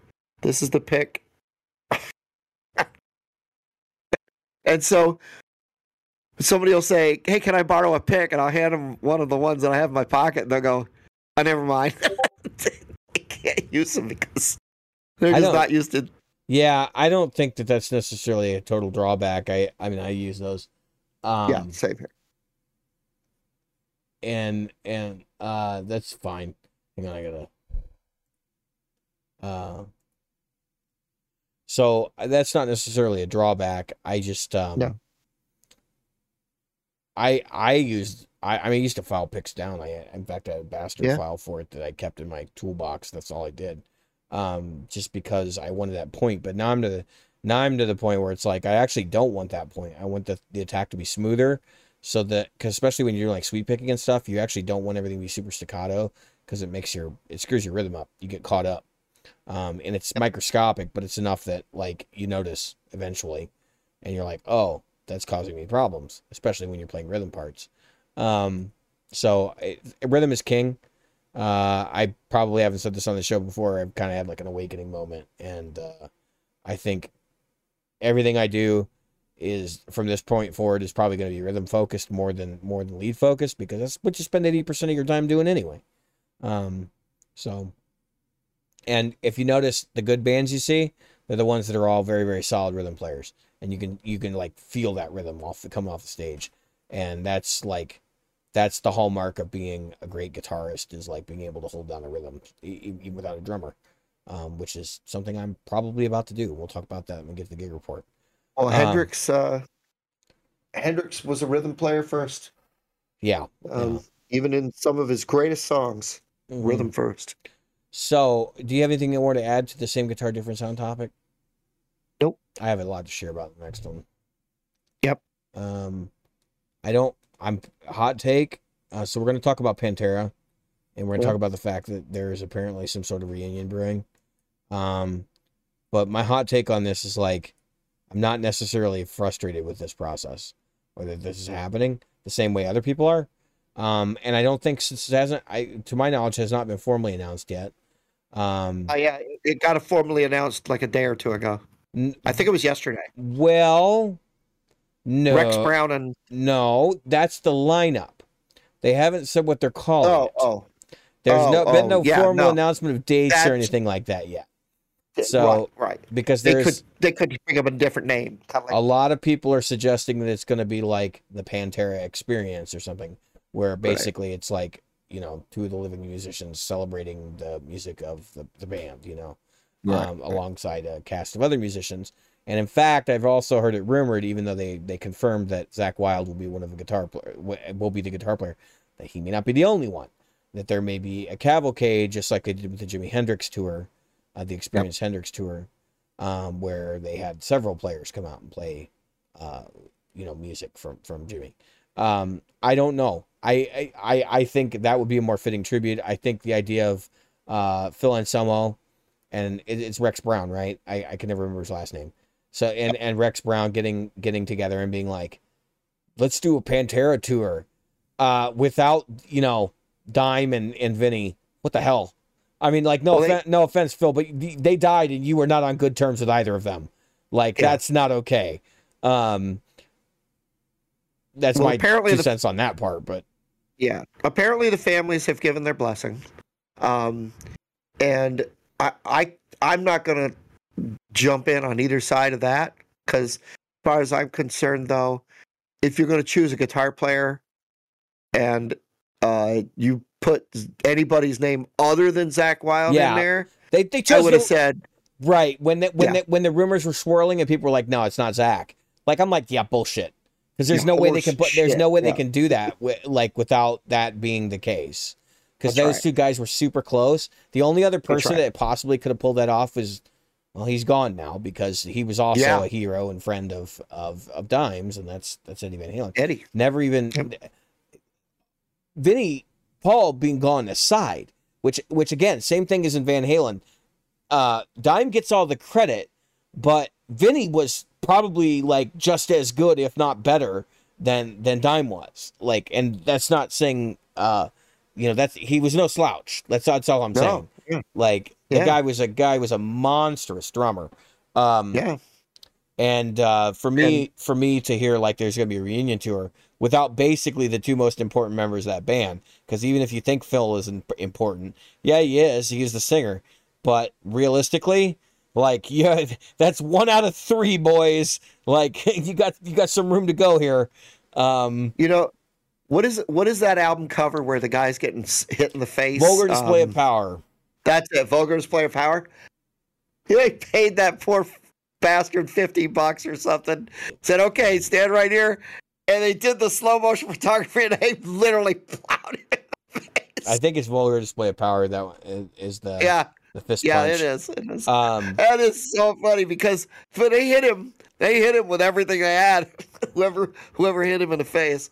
But they were like, "Yeah, we'll give you fifty bucks to take a shot to the." well, my my issue is so this is sort of a disservice to fan. One of the things I thought would have Uh, happened when Pantera when Pantera finally like it wasn't a thing anymore was that they would Right. re-release all of the demos and stuff Yeah. that they were passing around of their hair metal days when they were sounded like Van Halen Yep. with Johnny Blaze as the singer. Like I, Yep. because that stuff's widely available. You can get on YouTube right now. You can go find it right. um, it would only make sense for them to license it from whoever the whoever currently owns the recordings and to push Yep. that out there as you know Pantera before Pantera or put it out as a box set or something. Right. Um, and uh, just so that the fans could have it in a format that they could actually like Yeah. acquire. Because I think pre Pantera. a lot of people who are big fans of the band like actually really like that stuff, and I, I'm I Mhm. included. Um, and it's like for me, if you're gonna do a Pantera reunion, you better pull some of that material out too, because this is one of those situations where this is a retrospective of this band, um, a, a, a now basically non-living band as far as I'm concerned. and um, it's it. I I have. All right, look, I'm not gonna tell anybody they shouldn't do it. Um, I I think there are reasons why they should. Um, but I'm also of the perspective of like if you can't do it right, don't do it. Right. And so right. if they're going to come out and Phil is going to declare this band, we are Pantera, get the hell out of here. Like no one's going to bu- that's like that's like do you remember what happened when um Axl was like the only remaining member of Guns N' Roses and then they did Guns N' Roses and everybody was like that's not fucking Guns N' Roses. If you don't do Right. that to Pan- Pantera when Phil does this, like I'm sorry but like you're just a piece of shit cuz it's the same thing. Yeah. It's literally the Well, same thing. Um, I don't see Zakk coming in and saying this is Pantera. Oh no, he won't. I, I he won't. he won't. He'll be. He'll I- I divorce just- himself from it. But we know Phil's the one with the mouth. That's why I'm saying that's why this is dangerous, especially if the Okay. fa- if family has agreed to let them use the name, which that's kind of shitty. Um, and uh, Well, they they they signed off on allowing the project to go forward, not necessarily the that's use why of the that's name. why we were talking about this, and I and that's why I think it's probably not gonna be Pantera. It's gonna Right, be like right. Pantera colon a retrospective or something Right. like that. right Um, or post post Pantera or something. Yeah, Yeah. it will not be Pantera. Or maybe And- the band and will be called a vulgar display of power. Or Yeah, know, that would be cool. Be- I'll bet you there's already a cover band called the Vulgar Display. of I'm Power. sure there is, but I- get out of the way. Yeah, get the fuck out of the way. You know, I you you probably appreciated Pantera longer than I did. I I was only a fan after I got to meet Dimebag. you know what's crazy? And I I Yeah. was not a fan of Pantera until I started getting into heavier music after his death. Because the kind of metal I liked was I was into power metal and stuff like that and thrash metal. Yep. And like Yep. I just couldn't get behind the guitar sounds and stuff. And then like he died, I think it was about a year later, where I was like Yeah. I'm looking for something different to listen to. I was like, oh hell, I'll try this. And I actually listened to Cowboys from Hell for the first time. And that Yeah. album is the Oh, one that Jesus, that was the yeah. gateway album. Because a lot of the other stuff, like um uh just just any of the later albums really, um Great Southern Trendkill and stuff like that, were are like so abrasive. They're almost impossible to listen to if you didn't get into it in the same way that Right, the band right. progressed. And so yeah, you had to get your palate cleansed. There. once I went back and listened to Cowboys from Hell, I was like, okay, now I get it. And I'd actually heard um, Cowboys from Hell. I'd heard uh, Cemetery Gates. I'd heard, Yep. like these were popular songs when I was growing up. And quite frankly, like I I actually liked a few of them. I like Walk. Everybody likes that song, right? Um, I liked a few of them, but I was like never heavily invested in the band. So I didn't. I wouldn't say I hated them, but it just like was not something I exposed myself to a lot of until like about a year after his death, which which kind of sucked because I was like, Right. man, I missed out. Like what the hell? um, Well, I, yeah, the way I found out about I, a, a friend of mine was a huge fan, um, and he was a guitar player for a band I was in, and uh, I would always say to him, ah, "I'm not interested," because Phil Anselmo's voice is not something for me. I just, I don't, I don't. well, the guy it- could sing, but he Um, like he was oh, yeah. trying to do a very specific thing on those records, which was right? like no one sounds like him on those records. Let's just be No. real. Like he's he's No. an impossible talent, but he can actually Yeah. sing. Listen to Cemetery Gates. I mean, Oh yeah, oh yeah. And so that, and that's, so what happened was I, I got to meet, uh, um, the band and Dimebag, and and um, I got to he- see them live, and that was what it wasn't the records or the recordings or whatever. It was live and watching him and Vinnie and Rex and Phil live. They were just um they're a machine. powerhouse. Yeah, they- powerhouse. getting to see Mm. Phil Phil live is is uh it's like I have all right, I'm gonna be real with everybody. I don't really have a problem with Phil. Phil's a Diamond Dave. That's the problem. Though. He's got a mouth and he definitely has his opinions about how he fits into things. Um and like the comparisons between him and Diamond Dave are pretty staggering. Uh except that he's the heavy metal Diamond Dave. Whereas Right. Diamond Dave is just the the hard rock Diamond Dave, right? Um, so I guess from that perspective, like I have tremendous respect for his talent, his ability, uh, some of the projects he's done with and without without Pantera, um, and all of that. But you know, it's just it, it- this is a weird situation where like I don't think anybody's asking for this to happen. Um, I at least certainly I'm not. I mean, I didn't wake up as a Pantera fan and go, "Geez, I really wish Zakk Wylde would would get together with." I mean, that that I actually did think about that for a while, but I was like, I really don't want that to happen. After you know, when Vinnie died, I was like, stunned. Like, I don't ever want to see anybody even attempt this. Like, this is just a bad idea. And so that's part of my gut reaction to this. Like a, my, my wife told me, she's like, "Do you hear Pantera's getting back together?" I'm like, "How? They, they, did they figure out how to clone people, or like are they bringing people back from the dead? Like, what the hell are you talking about?" Um, but then I started reading the reading the news stories, and I was like, "Well, you know, if they do it as like the Pantera experience or something, Right. Um, Right. it might and at least be feasible. whatever they, yeah, and the choice of musicians was respectable. Yeah, I mean they to- got the drummer from Anthrax. I forget his name is offhand, and of course Zakk Yeah. Wylde, who is like literally Dimebag's best friend. oh my Um, god, yeah. I, well, he had actually talked about this back when Dime died. He he had mentioned like, you know, I I wouldn't want to take his place as band, but like, and I think he said out of tremendous respect, like, I wouldn't want to do this. And I think just like Yeah. time has mellowed that. He's just kind of like, yeah, I want to go out and celebrate, you know, his Well, yeah, and I think that I think that if people see it as a celebration of the music rather than a um you Right. know because because I think enough time has geez, it's almost been twenty years. yeah, That's scary. Um yeah, because it happened. I think the year I started college, so crazy, I can right? remember uh, the the day after, two kids in the back of the class were talking shit Oh, about how they could play Cemetery Gates. Yeah, okay. Who cares? Yeah, Like, exactly. you know, like tell me tell me something hard that you could play. Like, can you play Domination? Like, let's let's talk. You know. Um, Yep. So Yep. anyway, uh, yeah. So if you have your thoughts and comments, share them in the chat below. yeah, please. Um, Please. we, or the chat or the comments below if you're watching this posthumously. And just like the the uh, um whatever happens with this, let's try to be respectful. Yeah, sure. you well, I mean, I I, I, moderate things, so if you get out of hand, I'm gonna, you're gonna get in trouble. Don't make me, don't make me just- penalize you. Right. It's just be respectful, not only to us, but to most importantly to the band and to what what we hope. Let's let's be positive. Let's think positively about this. Yeah. I think it's, I think I cannot see Zakk Wylde doing anything negative. That guy just he is the sweetest son of a bitch. I mean, Despite looking like a fucking Viking and despite looking, yeah, like he, like, like I wouldn't want to run into him. On, I, yeah, I wouldn't want to run into him on the street, but like, yeah, he's the nicest guy you can possibly talk to. so self-deprecating and so just incredibly talented. Um, All right, overall. let's talk about canceling a gig, Jim.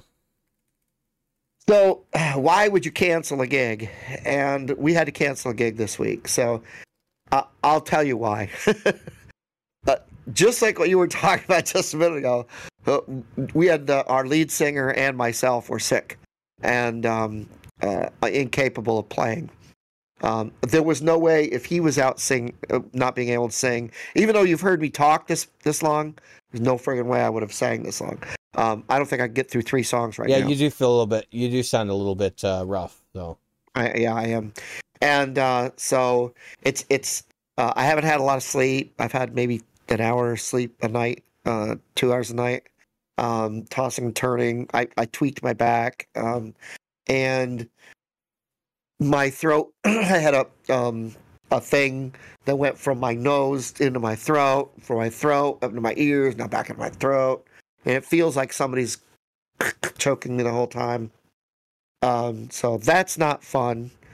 Um, I know there are, pe- there are people into that. That's not me. Um, so uh, we had to cancel, um, and I just I just got to thinking, you know, why would you want to cancel a gig? And and obviously sickness is a is a good reason. Um, but we all said, you know, I've I've never, I, I literally have never canceled a gig in my life. And I got to be honest with you, if they had said you're coming, I'd have been there. I'd have been there with bells on, and I'd have gotten through that stuff. I'd have been gargling salt water between songs. I'd have been, I've done it. I I have gone out.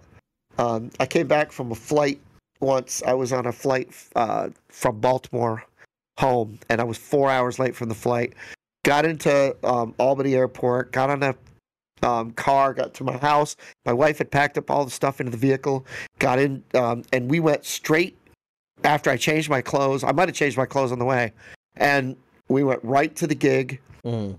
Get get to the gig. Um, they were like, "Oh man, glad you got here." I'm like, oh, "Okay," and, and of course I had airline bug, right? Yeah. and because I had flown out, flown back, and uh, I think I flew in the same day. I think I flew out in the morning and flew back in the evening. I was dried out to say the least, just you know, um, and I just poured water down my throat the whole way. I was gargling, and and I had a big spittoon, and I was that thing Gross. just gargling away. Oh yeah, it was gross. I had a um uh, I get up on stage and we led with um uh, a Bad Company song that required me to go a full octave Oh God! in. G. Oh god. So I'm in I'm at my low G to my high G, you know, like like middle G actually to high G. I, I, it's not can't get enough of your yeah can't get enough of your love, can't get enough of your love, and then you got to go into that high. I can't get enough of you. Yeah, I know. So I was on top of that, and I'm like.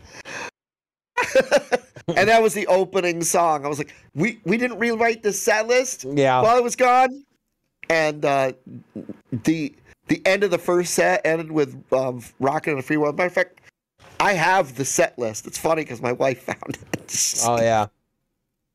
She's like, "Ah, there's your there's your set list," and um, this is a different night, but you can see where I, where I started that night. We're an Oh, American band. Werewolves of London, cocaine. Took it took it from high to slow. Uh, but but here I am at two pick two tickets to paradise. My Sharona is is high long train running. That's a high G right right out of the gate. Yeah. Um, and I think somewhere in here there's Journey. Um, uh, and so I, I was like, oh great, you know this thing, this thing is killing me. Um, oh, and of course, what do I end end with? Big balls from ACDC. oh my god. Fight for your right party. but it was somewhere in here is lights from Journey, and we did uh, um, a whole bunch. Of, Show me the way from uh, what's his face? What's that guy's name? Uh, Peter Frampton. I've never tie your mother down from Queen. Yeah. is in here. Jesse's girl is surprisingly high. Surrender from Cheap Trick. Nothing from Cheap Trick is easy to sing. Uh, she sells Sanctuary um, from uh, the Cult. Yeah. So I was just so go ahead, go let's ahead, Tony. brain, let's brainstorm some other reasons to uh, cancel a gig. yeah. Why Um, else I would can you share do it? I can share some real ones. Um, I have never personally canceled a gig, but I know bands that have. Uh, how about the um, promoter has a very uh, prestigious resume of not paying bands. Um, Mhm. That has happened. I know a band that uh, they're a local up and coming outfit. They played some of the bigger clubs around here. They got a gig at a local club, and uh, they were told that basically the promoter hasn't paid the last two bands of their size because they claimed that they didn't bring enough people, and they said, "Well, our writer doesn't have that in it, uh, so screw you," and basically told them to go pound sand. Um, and literally was on Facebook like three or four hours before their gig saying, "Don't come out." Because uh, we're not going to be there. I Um, had a gig canceled. Similar story. The promoter had double booked the gig, Oh yeah, and so the band that got there first was setting up. Yeah. Um, that's the kind of stuff that's like, and then you don't go back, you know. That's when you Nope. cancel any future gigs you have with that establishment. Yep. Um, other reason to cancel a gig, like like you said, like somebody's sick, uh, Yep. somebody can't make it because they've had a car wreck or something like that. Those are those are good reasons to cancel a gig.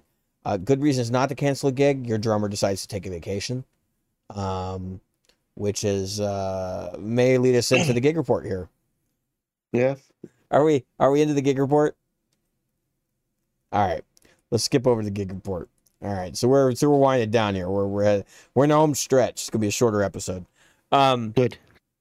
so My voice is starting to go.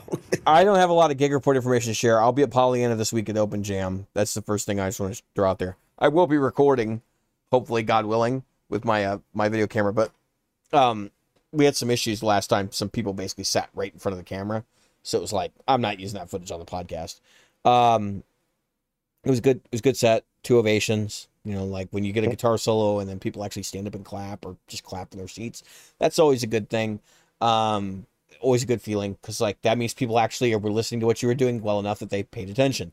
Um, so, um, anyway, that was that gig, and now I'm getting ready for the next real gig, which is uh, I'm playing Old Stumpy. We're gonna be playing uh, Taste of Roselle on August sixth. I think it's sixth. It's just the next Saturday, or it's, it's uh, the first Saturday in August, or whatever.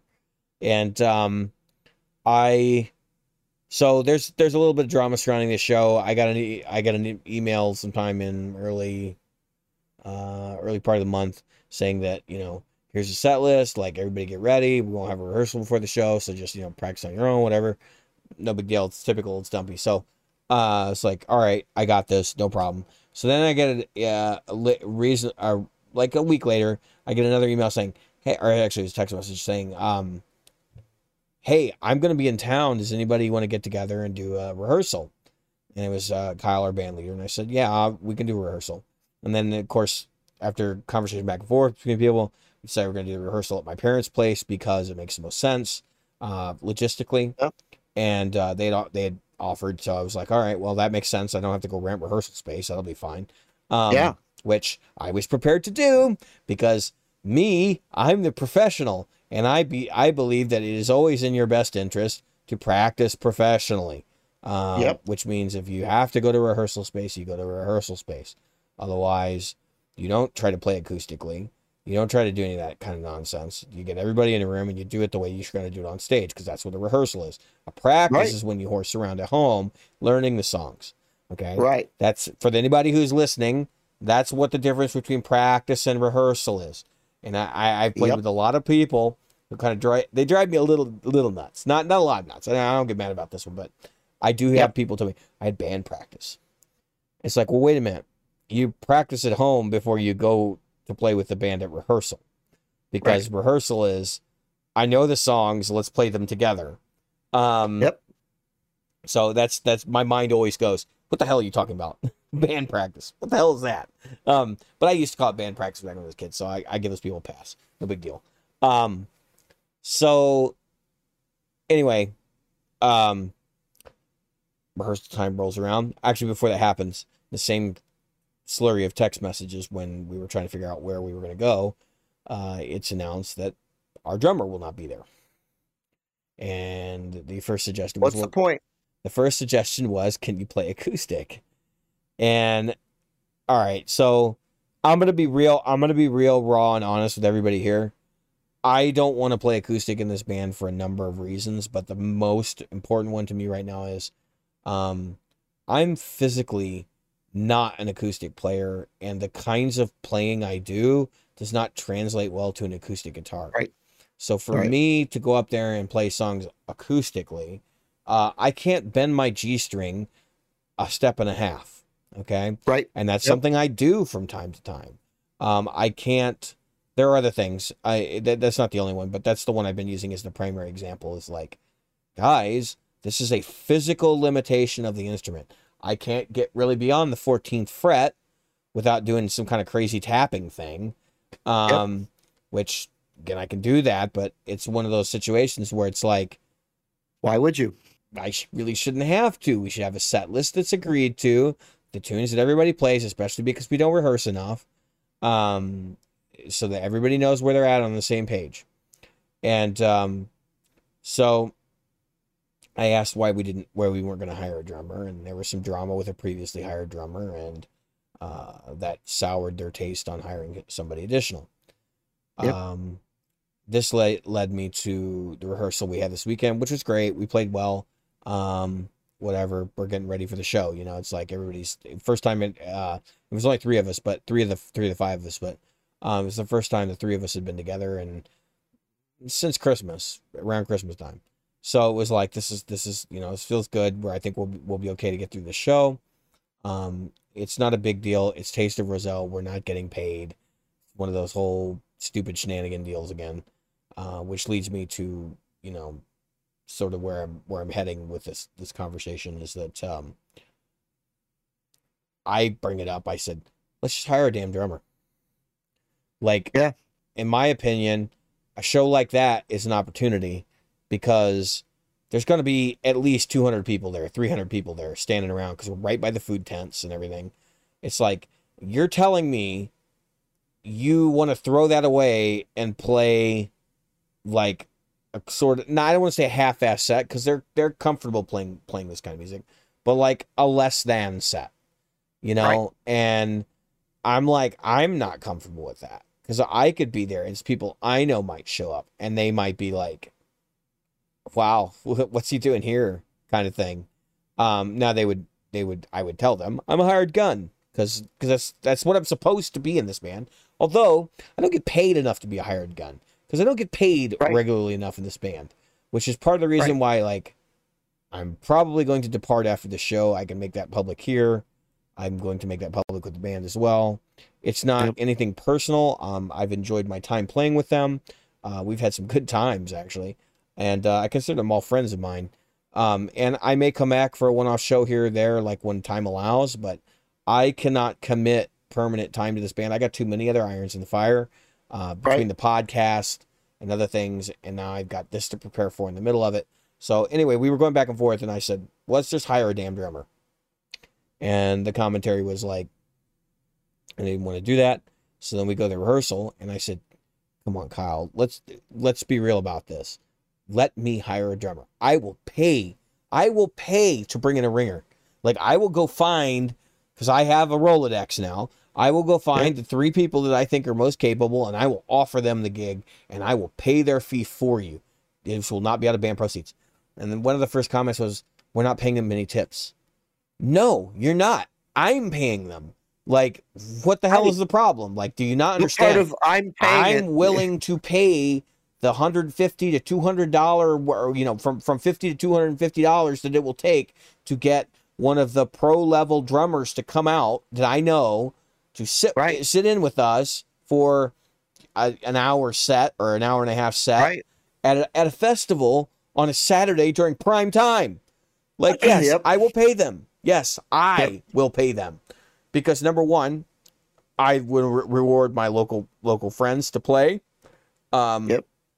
Number two, uh, it's a good opportunity for our band and may lead us to playing other places.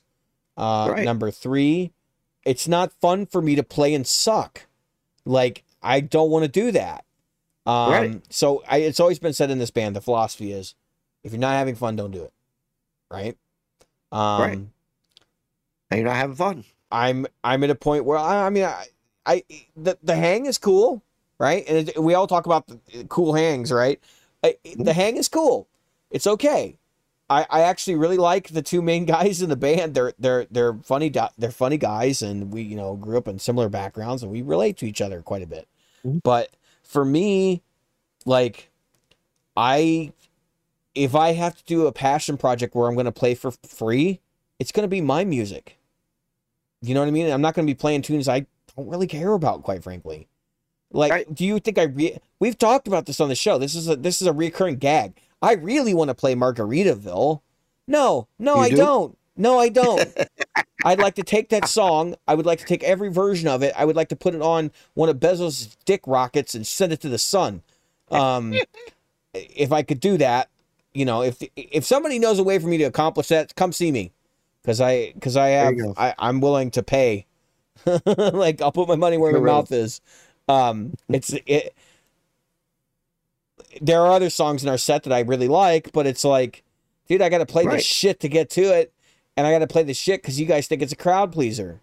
Like, Yeah. it, I mean, it's a crowd pleaser maybe for this band, you know how that goes, right? Like not every band can. Like if Iron Maiden came out and played freaking uh, Margaritaville, people would lose their mind. They'd be like, "What the hell is this Oh shit?" hell yeah! um, or any And it like would be hilarious. yeah, or like your local bar band that plays blues covers comes out and plays Margaritaville. You're gonna be like, "Huh." You know, this isn't Yeah. this isn't Howlin' Wolf or you know, this isn't uh, a BB King thing. Like, what the hell is this? Um, so that's all I'm getting at. It's in genre for them, but it's definitely not in genre for me. And I'm very out of genre in that band. And I, I it was nice to stretch. It was nice because like I we talked about on the Yeah. show. Like I played a lot of gigs with them where it's like I learned something because I never play that way. Um, and uh, I that stuff has been very invaluable, and I want to uh, thank the guys in the band if if any of them are listening. Yep. But um, you know, it's like I said, I I'll be available for one off gigs here and there as as time allows, but for the most part, like I've got too many irons in the fire. It's amazing that I'm going to do this one because at this Yeah. point, like, dude, I'm I'm three nights a week mixing. And this is running right up to this show, so I'm literally going to take the day off work, probably the day before, and just play all the songs Right. all day long play that stuff. yeah. until we get there, and then I'll go and I'll play the show without a drummer because that a lot of the uh, so this is the other thing they want to I, I I got blessing to go and talk to some drummers. And there was a little bit of back and forth on that, but basically I went and um, I called a couple of people. I called a couple of local ringers, some guys really really good. I'm surprised they even picked up the phone when I called them.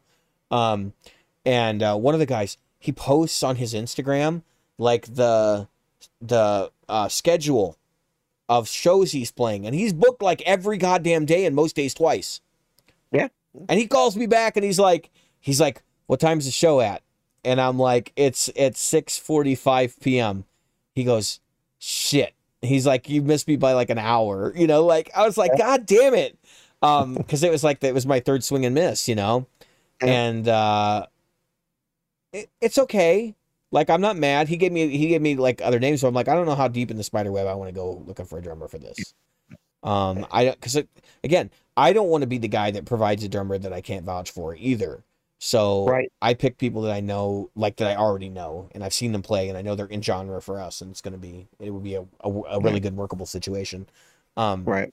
but it's just not going to pan out and so that's that you know we're going to move on and we're going to we're going to play the show. I guess we're going to play it without a drummer and um, they're going to try to folk up the set a little bit more. They're going to look at the uh, the set list and take out some songs that really require a drummer um, and try to move forward that way. So uh, but that said i'm in um, i'm in good spirits. Like i got i got enough positive energy going right now that I'm not sad about leaving this band. I'm just like, yeah, it's just I can't do it anymore. I just don't have time Yeah. for it. Um, and you guys, uh, you guys all listening at home, just realize like this podcast is another thing that I spend time on. That like Right. I'm spending time on it because I like doing it, and I chose that uh, in this instance because we have a longer history here, and Right, and- there's uh, more uh, positive energy coming out of this right now because we have 260 subscribers here and several thousand listeners over on um on Yeah. uh, Podbean, so on the you know the podcast side. Um, so Right. if you, oh, by the way, the the title of this episode, "Return to Form," is a reference to the fact that we didn't podcast for three weeks. I wanted to make Yeah. sure everybody knew, like, this is happening because there's a lot of schedule shit going on right now, and that we're Right. not. We would like to do an episode every week, and it's just not. It's not been working out, and I don't want. I don't want anybody to think we're stopping the show or slowing down. Um, actually, if anything, we're probably going to get momentum going in August again. It's just um, Right. I'm I'm way behind on everything. Um, yeah, and we're all we're all behind. Um, and my August, you know, positive and and busy. Uh, I've got a lot of gigs in August. Um, so, and then I've got my mother's birthday is in Do you September. have do you have two gigs a day every day in August? No, No. because you're not a drummer. Exactly. And you know, yeah, I'm a suck ass guitar player. Um, even if I was a halfway decent guitar player, I might have more I'm gigs. telling you, dude. I'm telling you, dude. Like drummers, for whatever reason, bass players not as Oh. much. Not bass players not even as much because there's crossover between bass players and guitar players. But Right. drummers, those guys, two three gigs, two three gigs a day sometimes. In fact, Yeah. I know a guy that was like he couldn't make our gig because he was doing three gigs that day. He was getting up, a he was doing a brunch gig, and then he was going out and doing uh, a festival gig in the afternoon and another festival gig at night. I, I've got a um a friend who uh, I should say she's an acquaintance, but um, who plays keys in this area, and uh, you'll see her play sometimes two, three times a day. She was like, "Well, I'm on a on a um, day off today." She she had a very picture on Facebook. She was like, "On a rare day off today," because she does not take time. I mean, seven days a week, 365 days. I mean, she Yeah, because you got to play when there. You got to play until there isn't isn't availability to play. Because like uh, Yeah. I have a friend that that does uh, he does six nights a week on piano, and and I Yep, when I say true. nights, he's doing like literally from like 9 p.m. to you know whenever the bar closes, Yep. and it's you know for for him, like I got to take the gig work when I can get it, and he also does studio work, and he also has you know bands that he Mm-hmm. She does, yeah. Um, so it's like that's that's the life of of a quality local musician is to do all the Yep. the other you know to participate in the scene locally and Right. be there and available for other people. I I think, um, if anything, all of these experiences that I've been talking about in this episode and then like just in general of the last couple of years have taught me a few things, which is uh, number one that like the in demand players, the people that are really holding the scene together, they're usually hired guns. These are guys that, you know, I play with these four bands. Those are my regular bands. And then I've got like this gig over here that I do, you know, twice a month and it's, you know, this much money. And they just have all these sources of income stacked up just from playing gigs. And that's Right. in addition to what other Right, side right. work they do. And some of them also have day jobs. And it's Yeah. like, you know, they might have a four or five hour day, day day job, and then they flip that, and then they go and they do the music thing at night, and then, um, I just, I don't think I could do do it like that, but I understand how that mentality gets started, where, you know, you're you're booked three times a day. It's just Yeah. wild. Um, but you've got to do it to eat. Like you want to have a decent car, you want to have Right. a decent place to live. You know, money Yeah, ain't going on trees for musicians at three hundred bucks a gig. Like you're Nope. really gonna have to work your ass off to Right. make that work as a as a, uh musician. yeah, So- it's a it's a game of pennies. Well, I mean, if you think about it, so if it's three hundred bucks a gig, and you and you do three a day, which most people aren't doing three a day, but if you do, No. if you were able to do three, let's say let's say two a day, right? At three hundred bucks a gig, that's max six hundred dollars a day plus tips, and then you've got uh, five days in a week that you're probably working, so that's um, I would say somewhere in the neighborhood, you know, so you're you're looking at three grand, right? Yep. Before tax. Um, Yep. so I don't know, that kind of brings you in line with what what a lot of people make. But Yep. it's one of those situations where you're gonna pay your tax. You have But to co- you're- you have to come up with your own insurance, so that's Yep. gonna rob you some. Um, Yep. You definitely And- want to have a significant other that has a good job that can provide you insurance and that kind of stuff. And if you if you want to take time off, or if there's God forbid another you know just don't uh, get paid. that they shut things down or whatever, psh, the yeah the money is off. Um, I you know yeah that's hard. Yeah, That's all I'm gonna say. It's hard. I Yeah. wouldn't want to do it. I mean, I, I shouldn't say I wouldn't want to do it. I think that I would do it had I been younger and done it. right, right. From- I, even at my age, I'm like, I don't know that my body could physically handle that kind of abuse. Yeah. And I'm 37, Yeah. so. Yeah. But I can tell you that, like, I am shocked and amazed by how late I can stay up and how early I can get up, and I can actually be doing things at one o'clock in the morning. Like that's pretty wild to me. Um, but I do feel it does catch up with you eventually, and when you live It these does. kinds of schedules, like having a day job and then going to do these night gigs until two o'clock in the morning, is not something that works out for most people. It's No. just burning the candle at both ends. You're gonna make yourself very ill. You're either gonna get be, you're either gonna be super successful and make a hell of a lot of money because you're gonna develop a talent that's just like on another level. Which I've run into some people that are just like. There's one person in particular, and uh, the people who know me, you know who I'm talking about because like he's the guy that's involved with everything and he's super good at everything he does. And his professionalism and his level of talent is just off the charts. And i it, it, never ceases to amaze me. He's he's a, he's a guy that gigs you know four or five nights a week. And it never ceases to amaze me that he doesn't have a bigger like like a like a record deal or something because he's that talented he's that good. And you i mean even the people that are watching him like he seems like a national act when you go and watch him. Like the way he interacts with the audience. It's just he's got so much goddamn stage experience. That's that's Mhm. a big part of it. And it's like nobody has that. And you get that by doing what I just said, which is two gigs a day, five days a week, you know. Right. And then if you don't get one on a day, then you have to make it up on a Saturday or Sunday, and you just Yep. keep plowing through until you know you're either a going to be extremely incredibly talented, or b Yep. you're going to be had it and you're going to end up in the hospital because you've got right. exhaustion. Yep. So, you got anything to share for Gig right. Report? Or are we That's are it. we out? All right, we're out. gonna- Uh, it's been nice seeing everybody that came in. I did see a couple people pop in while we Yep. were uh, doing While the silent. podcast tonight. And well, no, not actually. Yeah, probably. They're probably Oh, yeah, like, "What the hell is this we bullshit?" In the first fifteen minutes. Uh, if you want to catch that first fifteen minutes, um, I will re-upload this tomorrow, um, as an as a regular podcast thing, and then I'm actually gonna. Uh, I have to edit the previous two, and then upload those to Podbean as well.